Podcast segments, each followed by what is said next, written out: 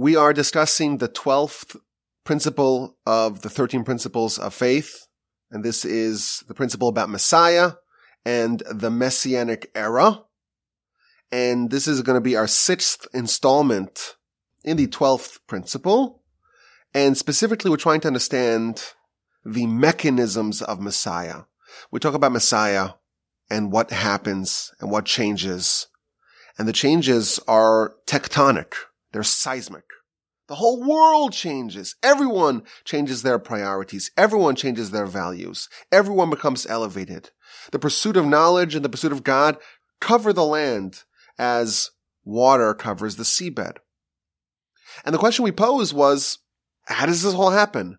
What are the themes that trigger the incredible dramatic changes that occurred during the Messianic era?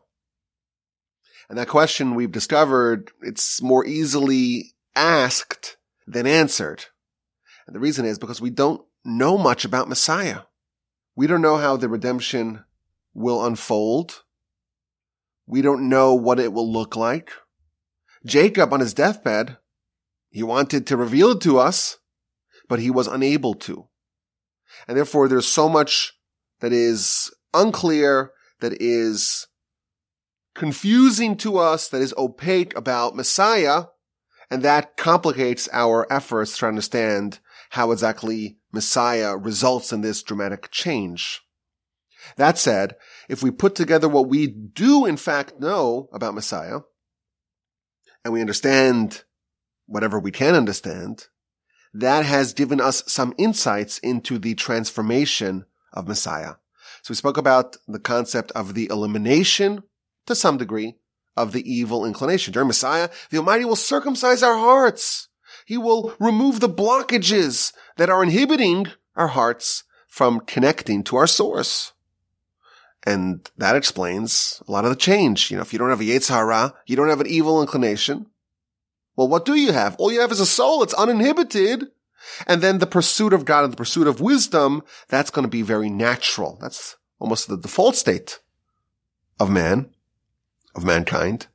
And it's just temporarily disrupted in this world with the Yetzer Hara. Well, you remove the Yetzer Hara and a very different world emerges. And that's part of the story of the changes of Messiah. We also spoke about the persona of Messiah.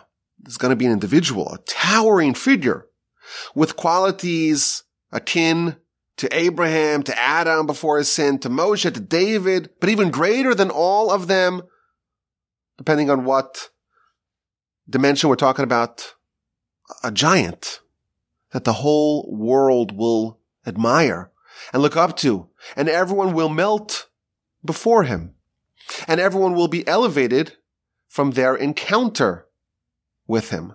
And that will provide the grand change of Messiah. Today, I want to focus on another element of Messiah, namely the miracles of Messiah. This subject is going to be pertinent to Messiah in general, but also to the question of how this dramatic change of Messiah will unfold. Now again, I have to always remind you, although we don't get precise details about Messiah, we do get some clues.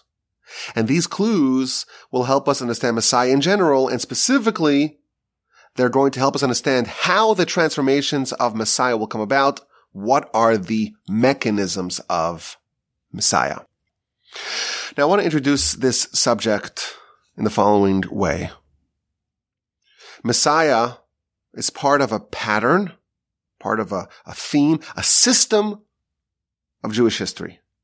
And this system is called Galus and Geula, exile and redemption.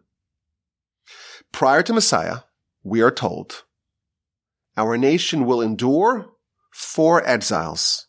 Number one, Babylon. The Babylonians come, they destroy the first temple, and for 70 years, our nation is under the thumb of the Babylonians. That's exile number one. Exile number two is Persia and Media. That's the Purim story as we know. And for 52 years, we were under the thumb of the Persians and the Medes. And that's exile number two. And then there are the Greeks. And that's the Hanukkah story. And for 180 years, we were subjugated to the Greeks. And finally, we have the fourth and current ongoing exile of Edom, of Esav, alternatively called Rome. And that began with the destruction of the Second Temple. And that is still ongoing. And the end cap of that, the redemption of that, is what we call Messiah. But this is a pattern, this is a format throughout Jewish history. Now, the Midrash reveals to us that this pattern, these systems of, of, of redemption following exile, it is already established at the very beginning of creation. The very first chapter of the Torah, the second verse of the Torah, it talks about the land was empty and, and barren, and there was darkness upon the depths, and the Spirit of God was hovering upon the water. Says the Midrash, the land was empty. That refers to the exile of, of Babylon. And it was barren. That refers to the exile of Persia and Media. And there was darkness. Well, that refers to the exile that we suffered at the hands of the Greeks on the face of the depths. That refers to the final exile, the exile at the hands of Edom, at the hands of the wicked kingdom. And the Spirit of God was hovering upon the water. That's the Spirit of Messiah. Similarly, chapter 15 of Genesis. This is in a very interesting part of Abraham's story known as the covenant of the parts. In this covenant, God foretells about the experience that the Jewish people are going to endure at the hands of the Egyptians. You should surely know that your descendants will be foreigners in a foreign land. They'll be enslaved. They'll be tormented for 400 years. And then they'll leave with great wealth, etc. But the verse tells us, chapter 15, verse 12, there was a great dread of, of darkness that fell upon Abraham. And even though Abraham's being told about the experience of his descendants at the hands of the Egyptians, the Midrash tells us that these words, a great dread, darkness fell upon him, Ema chashecha gdol nefel salav in Hebrew. These refer to the four exiles that we mentioned, Persia, Persian Media, Babylon, Greece, and Edom. Another midrash, and this is just an example, but this pattern again appears many places in Jewish literature and philosophy. The midrash tells us that when Jacob had his dream with the ladder and the angels of God were going up the ladder and descending down its rungs. Says the midrash, what are these angels? These angels were the angels of our foes. And Jacob saw the angel of Babylon going up 70 rungs and then plummeting downward. He understood. We, we will be subject to the Babylonians for 70 years. And then he saw the angel of the Persian and Media empires, and they went up 52 runs and then they came down. And Greece went up 180 runs and came down. And then he saw the final angel, the angel that corresponds to the final exile, the angel that corresponds to Edom, which we are told is an amalgamation of all these forces. And it goes up, and it goes up, and it goes up, and it does not seem to go down. And Jacob was worried. What's going to be? Will this exile ever end? And God said, don't worry about it. That too will eventually end. When we talk about Messiah, we have to understand that it's part of a bigger pattern and picture throughout our history. We have exile. We have subjugation. Our nation is subject to the domination of foreign powers. And each one of these are ended with redemption. Each of these forces, of these foes, present a different challenge. Each one of these overlords are different. In Babylon, of course, they destroyed the temple. And they sent the Jews from the land to exile in Babylon. And in Persia, the Jewish people had to deal with the genocidal designs of Haman. And that was resolved with the Purim miracle. And in Greece, or subject to the Greeks, the Jewish people were in the land, but they were spiritually subjugated to the Greek way of life, to Hellenism. And then we have Edom. We have Esav, We have Rome, as we're told in the literature. And that's just this total force of darkness, which serves as an amalgamation of all the other three empires. This is the most virulent and intense and longest of exiles. And the end cap of this, the redemption of this, the final redemption, that is what we call Messiah. And the final battle will be Messiah versus Esav. And this is hinted to in many places in our nation's story. When Jacob was born, chapter 25 of Genesis, verse 26, he's born and his hand is clutching the heel of Esav. And Rashi says this is symbolic of the conflict between these two empires, the Jewish people and our foe, Edom, Esav. And before Esav is allowed to win, Jacob is going to grab his heel, his ankle, and take it away.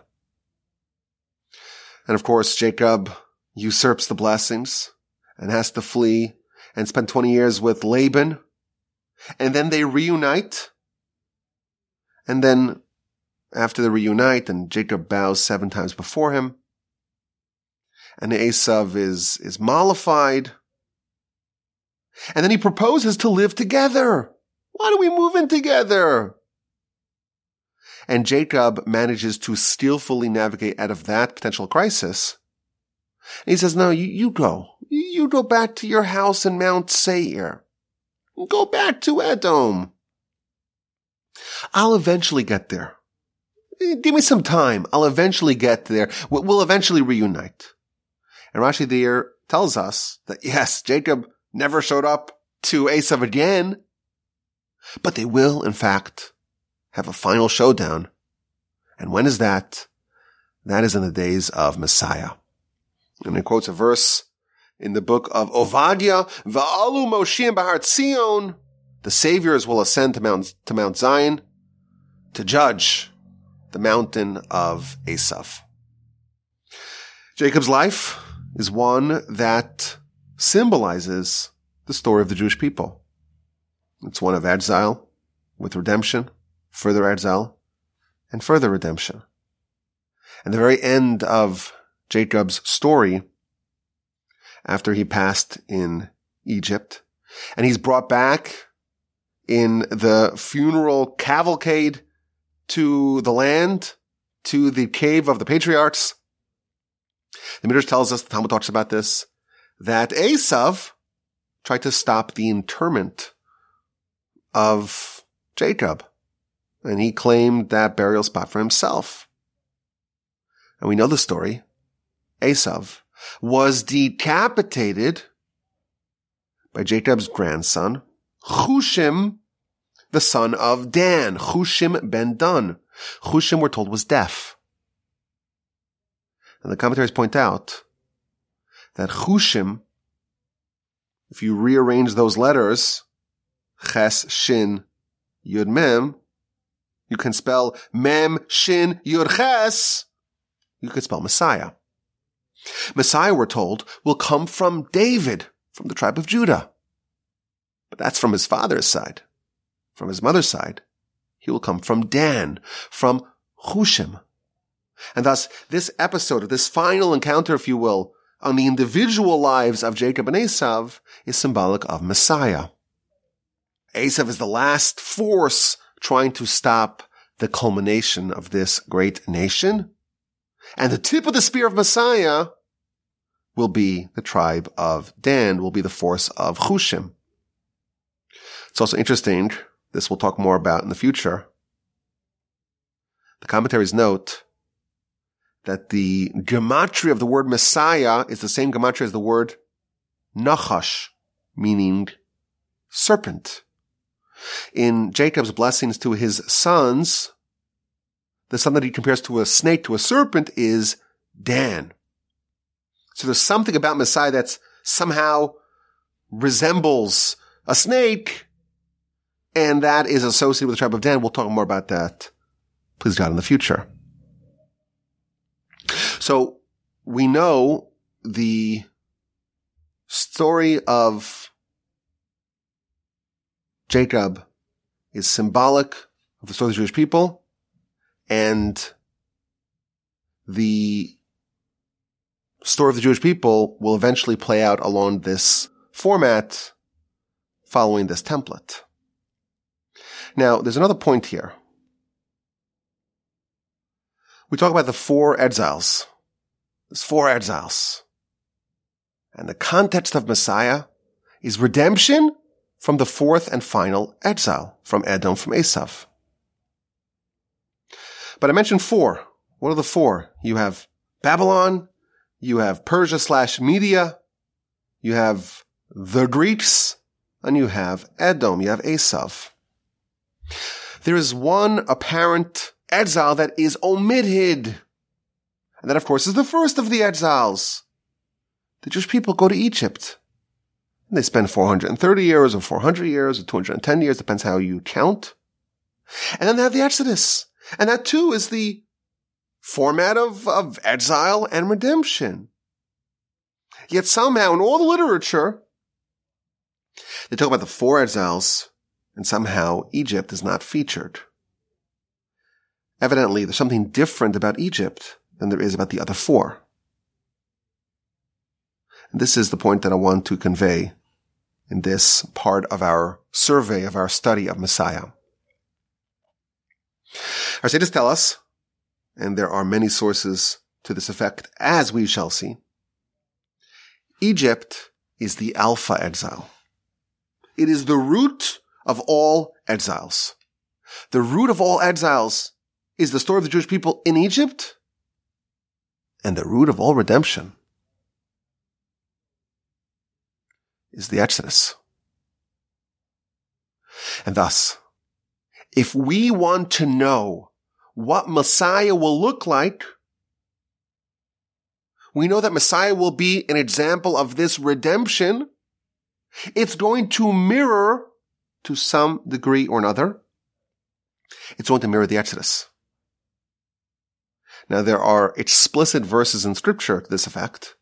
The verse tells us in the book of Micha, Micah, chapter 7, verse 15. Just as was true in the days of your exodus from Egypt, so too I will show you in the future great wonders.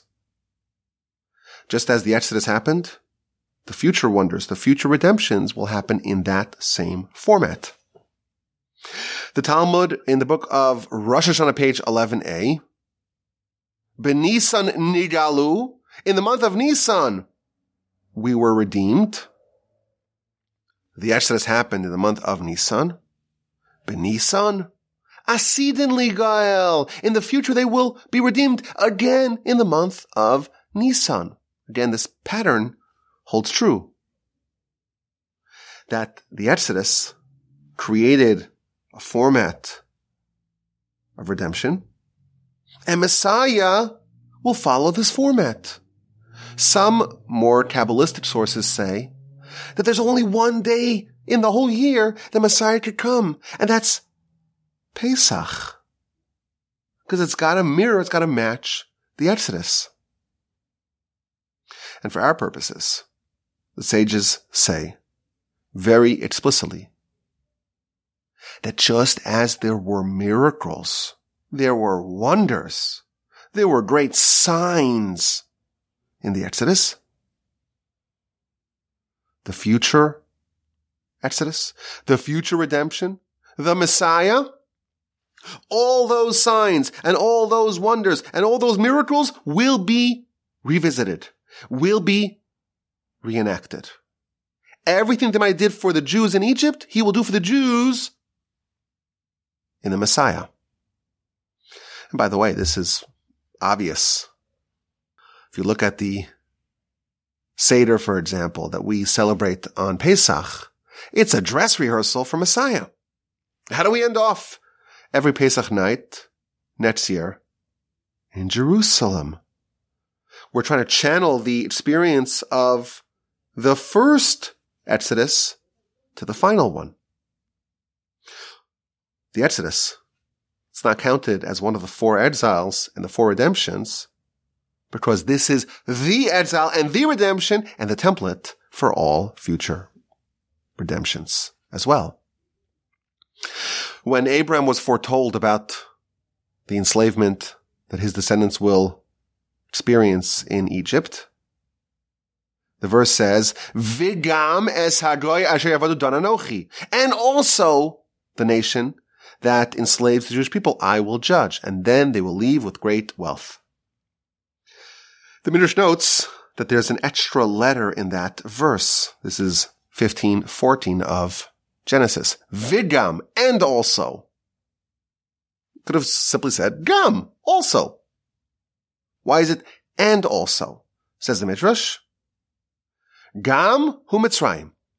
Had it just said Gam, also, it would have referred to only Egypt. Vigam, and also.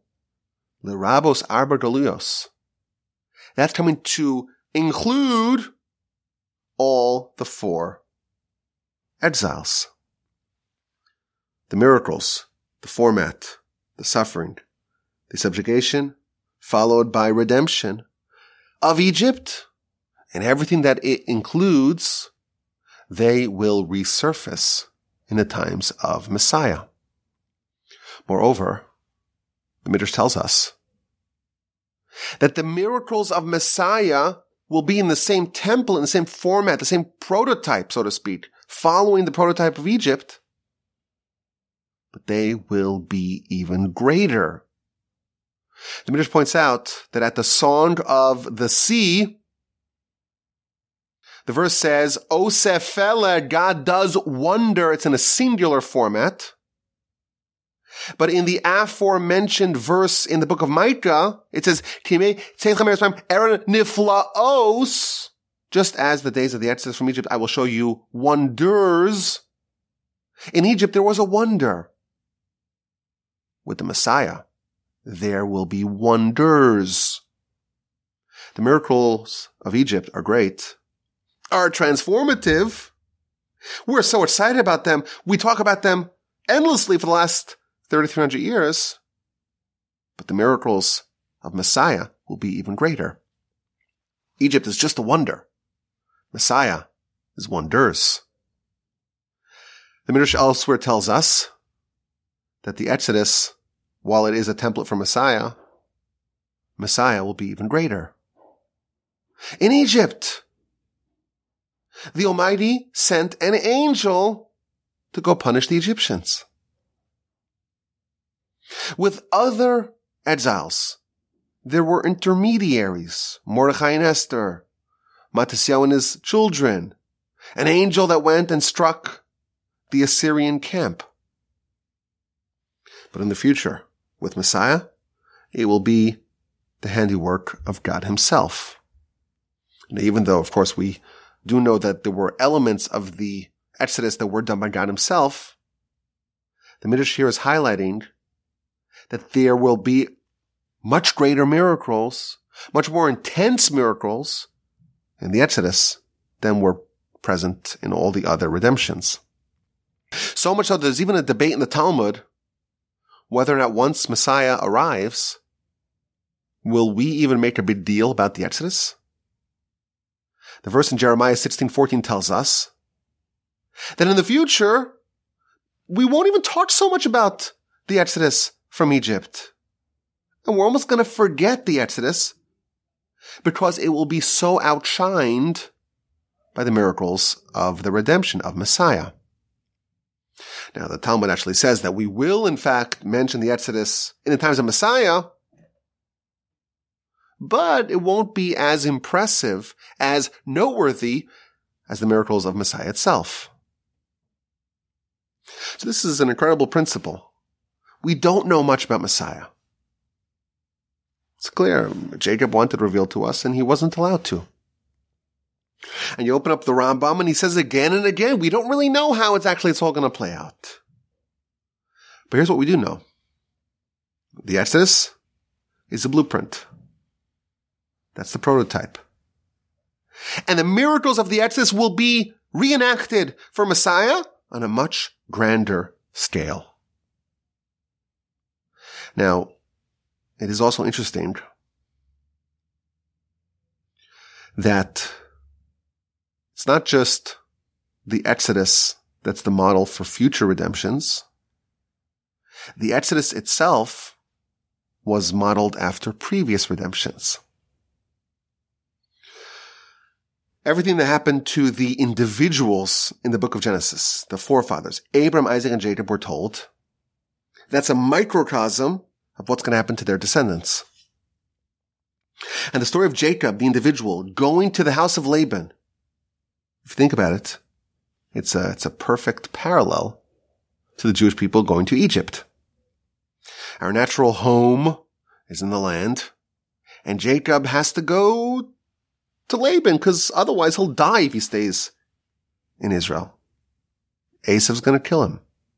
The Jewish people, they go down to Egypt. Why? Because there was a famine. Otherwise they'll die. They're forced into exile. And in both places, they're forced to work.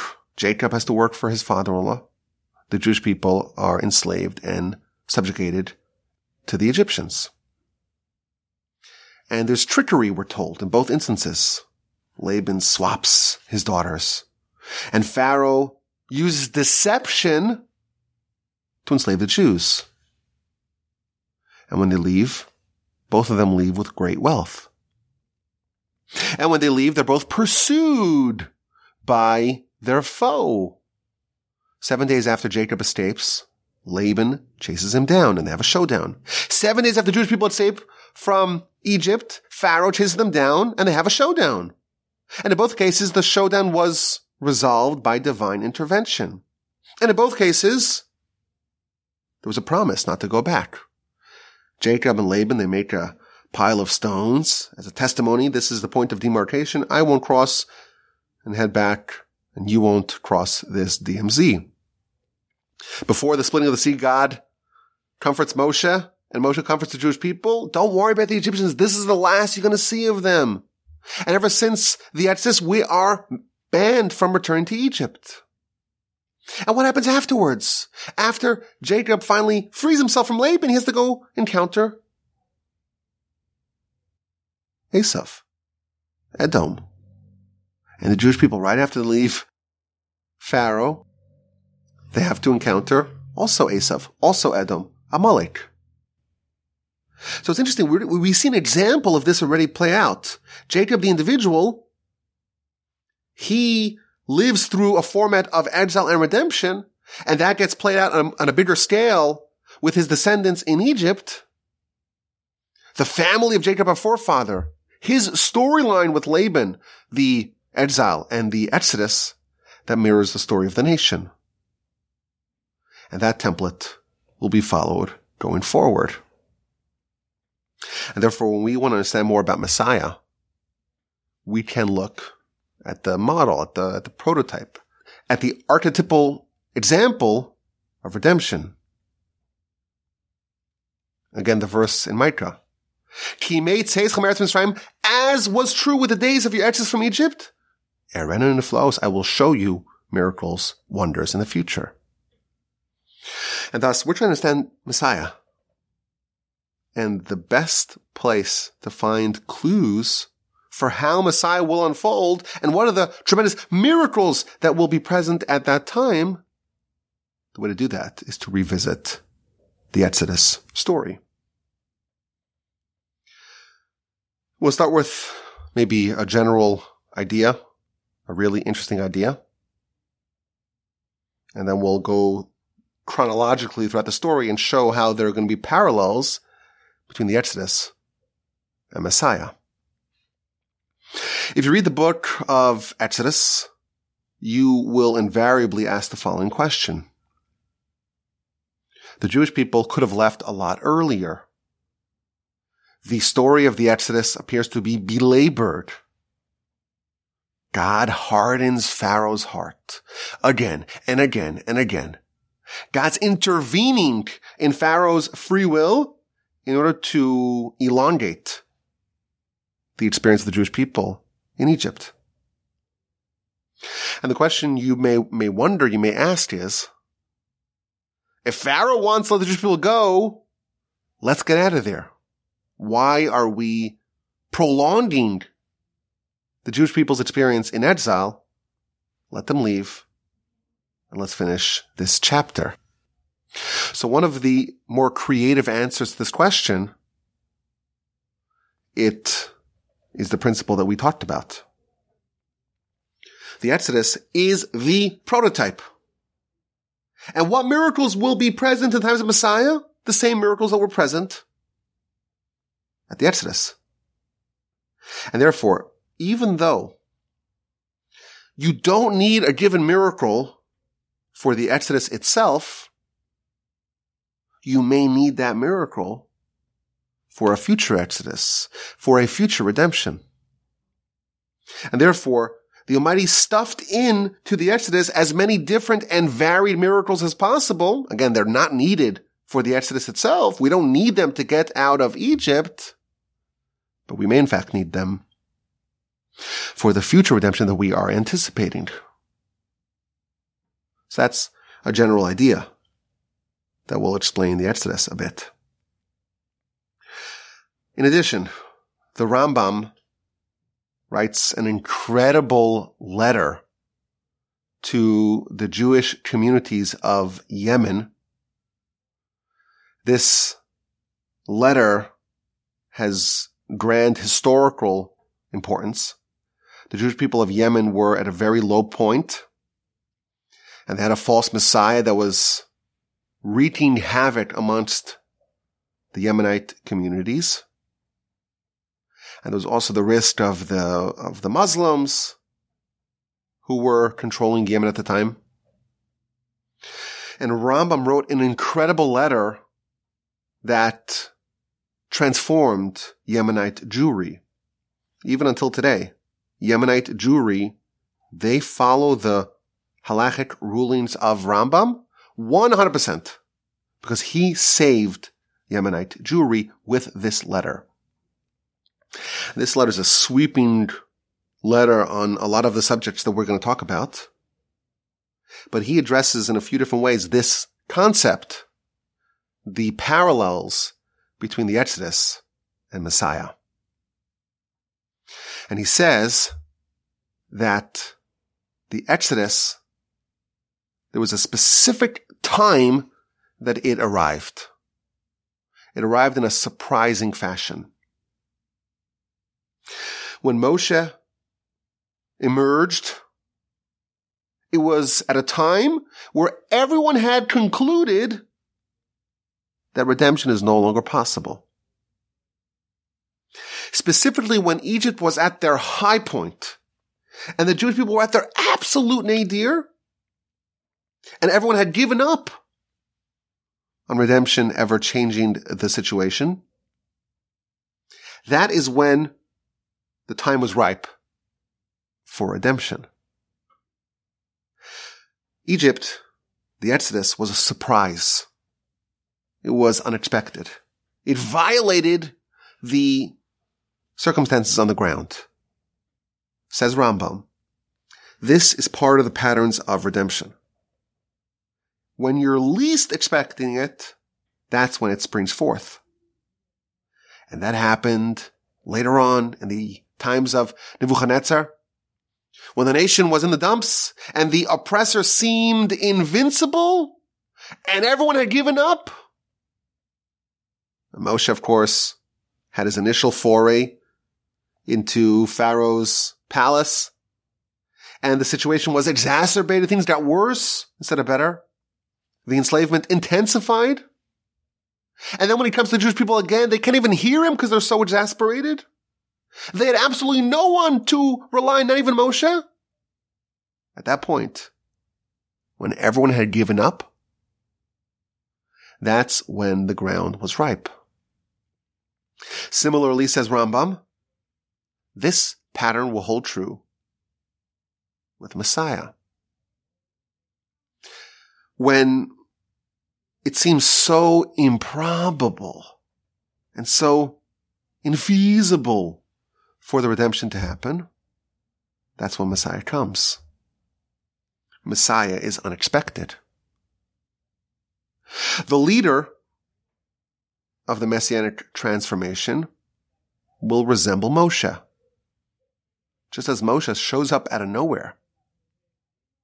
Moshe had spent his whole formative years away from his brethren. He's in Midian. Everyone forgot about Moshe. He's been gone for decades upon decades. He was totally unknown to his people. Sources tell us Messiah too will be unknown, won't be a household name. Moreover, the sources tell us, this is not in the Rambam, it's elsewhere. Moshe himself didn't believe in his own ability to save the Jewish people. Messiah as well won't believe, won't know, will be unknown to others and unknown to himself that he's going to save Jewish people. Moreover, just as was true with the Exodus, that it began with a false start. Moshe shows up. Oh, redemption's here. But things got worse, not better. The subjugation, the enslavement, the exile intensified. That pattern will hold true in Messiah as well. Messiah will appear and everyone's hopes will be raised. And then those hopes will be dashed and he'll disappear. And the nation will be left in despair. And then Messiah will reappear. This idea is told us in the Rabbeinu Bachai to Exodus chapter 5 verse 22. And he says a great line. This redemption, i.e. Messiah, will be in the future mirrored to the redemption from Egypt in many ways. The sources tell us in Egypt there were plagues. There will be plagues as well with Messiah. There was blood in Egypt. There'll be blood with Messiah. Again, this is, this is the blueprint. How do exoduses, exodai, how do they work? How will Messiah work? It's going to follow this blueprint, this pattern of the Alpha Exile and the Alpha Exodus, and all of the other four redemptions follow this pattern. We talk about how with Messiah, the whole world is going to be changed. Everyone's going to become a believer. We see an example of that in the Exodus. The emphasis of the plagues at least part of the emphasis is, that Pharaoh will know, that Egypt will know, that Egypt will accept the Almighty's dominion.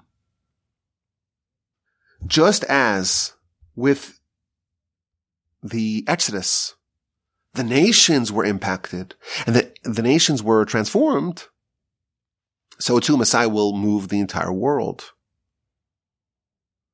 Now there's another principle. This one's a bit surprising and even scary and perhaps one that can serve as a cautionary tale.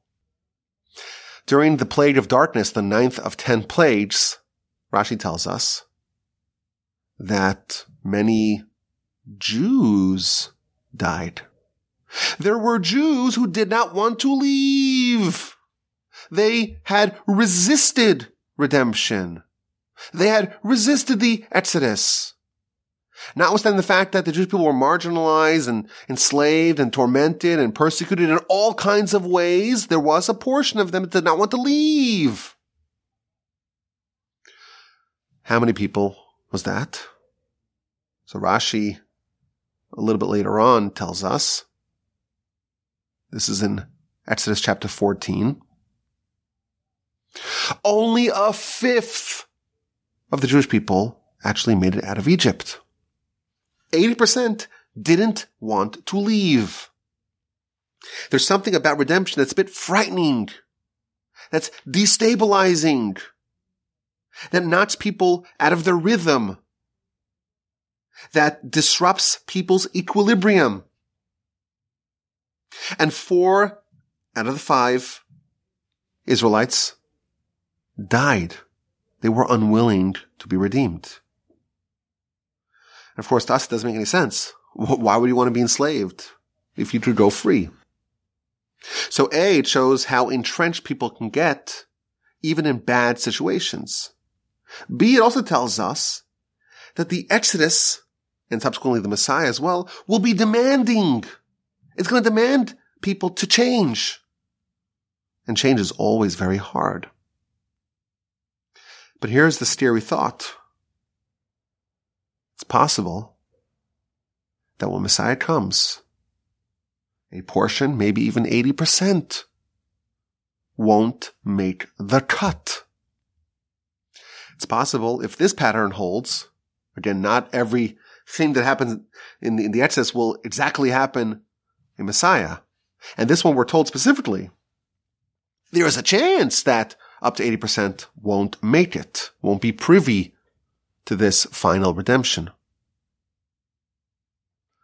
80% of the Jews in Egypt didn't want to leave. They wanted to remain there. How many people do we know that will be resistant to Messiah as well? And this again reveals to us you're going to have to want it. You're going to have to opt in. You're going to have to be willing to change. The home that you're comfortable in, the lifestyle perhaps that you have grown accustomed to. Redemption demands change.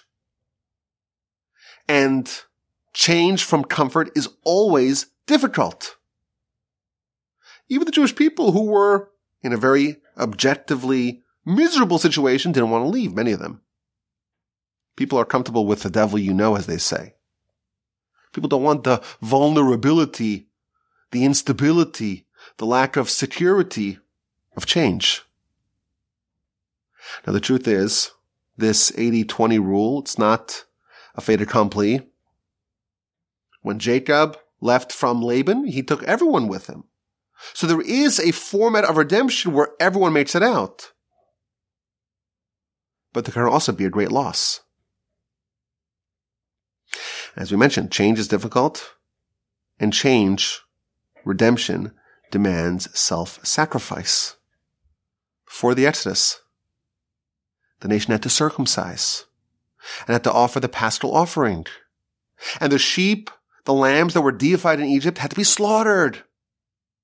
And the Jewish people were idolaters like their Egyptian neighbors. And they had to slaughter their deities and roast them on a spit so everyone can smell it and smear the blood on the doorposts. They had to publicly repudiate their deities. And they had to enter the desert without provisions. There was a, a leap of faith that was required for the Exodus to happen. This is part of the Messiah story.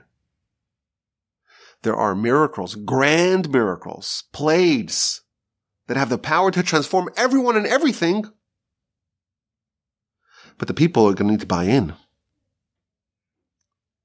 They're going to need to opt in. Now, after the Exodus, there was another miracle that we mentioned already in the past. Last time we talked about how Moshe had to gather the nation from amidst the whole land of Egypt. That's of course a great miracle. That's going to happen on a global scale with Messiah. And just as there was the splitting of the sea in the Exodus, the verse in Isaiah chapter 11 tells us there will be a splitting of the sea with Messiah. And just as after the Exodus, the nation had an encounter with Amalek, the last foe is Amalek. The chair of God, the throne of God is not complete until Amalek has been trounced. And the Jewish people, when they leave, they go into a desert and they stop in 42 different stations along the way. After Messiah, this as well, this pattern, we are told in the sources, will continue. There will have to be some sort of sojourn throughout a wilderness and stations, maybe even 42 stations before this process is concluded. And what happened after, after the Exodus? The nation went to Sinai. And they heard the shofar. That shofar will reappear with Messiah.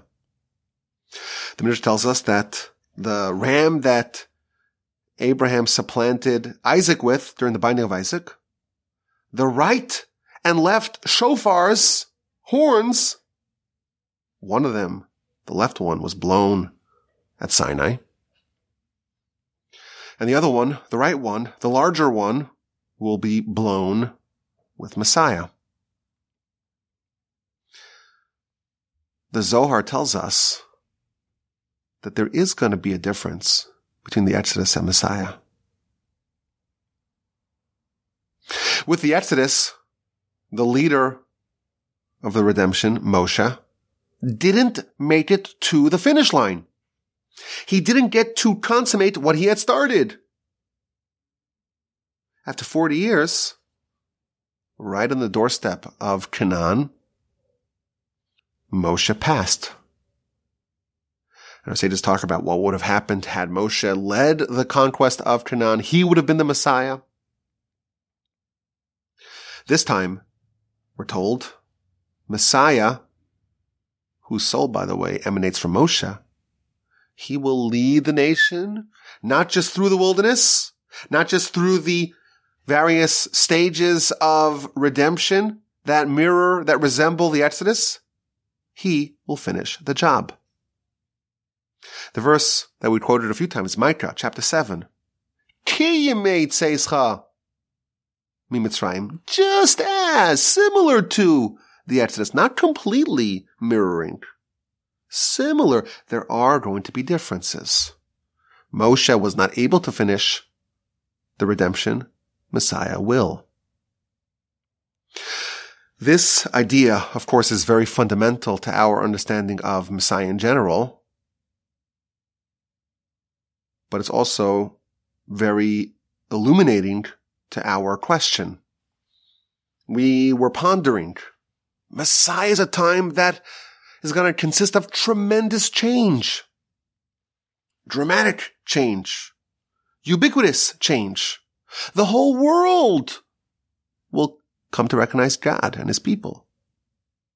And we wondered, how's that going to happen? How will everyone be so thoroughly and permanently elevated by Messiah? And we gave a few answers, of course. But here's another answer. That same question can be asked about the Exodus. Jewish people in Egypt. They were spiritually indistinguishable from their idolatrous neighbors. And somehow through this process of a year in Egypt with all kinds of miracles, with a very dramatic exodus, splitting of the sea seven days later, war with Amalek, eating manna, and very, very quickly, the nation is worthy to coalesce at the foot of the mountain and to experience prophecy. How did that happen? That is the power of the Exodus. That is the power of redemption. And that is the power of Messiah. When we study the Exodus, we see the importance of these miracles.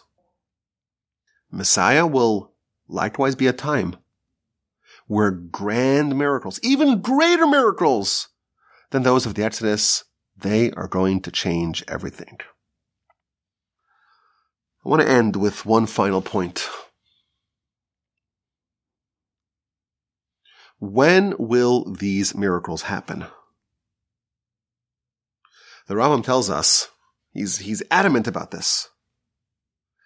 King Messiah does not need to do miracles. He doesn't need to revive the dead. He doesn't need to do anything that suspends the rules of nature.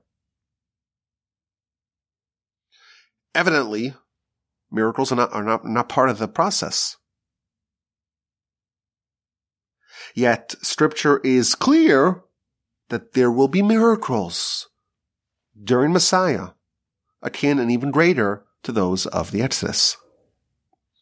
Will the time of Messiah be characterized by miracles or not?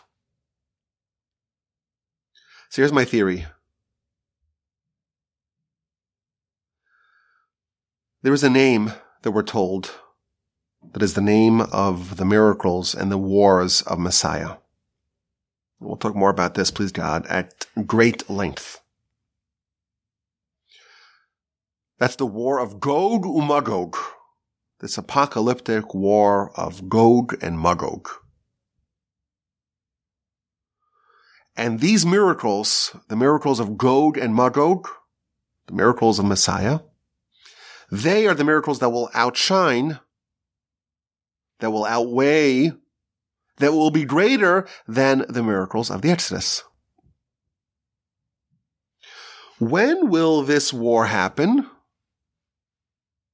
Is it before the arrival of Messiah? Or is it afterwards?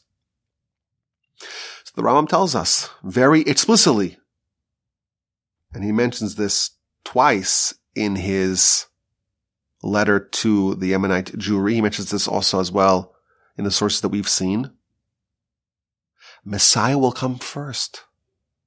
And then the war of Gog and Magog will happen. So it seems to me that the beginning of the messianic era and transformation, it's not going to be just something that happens overnight, even though there are elements of it that will happen overnight.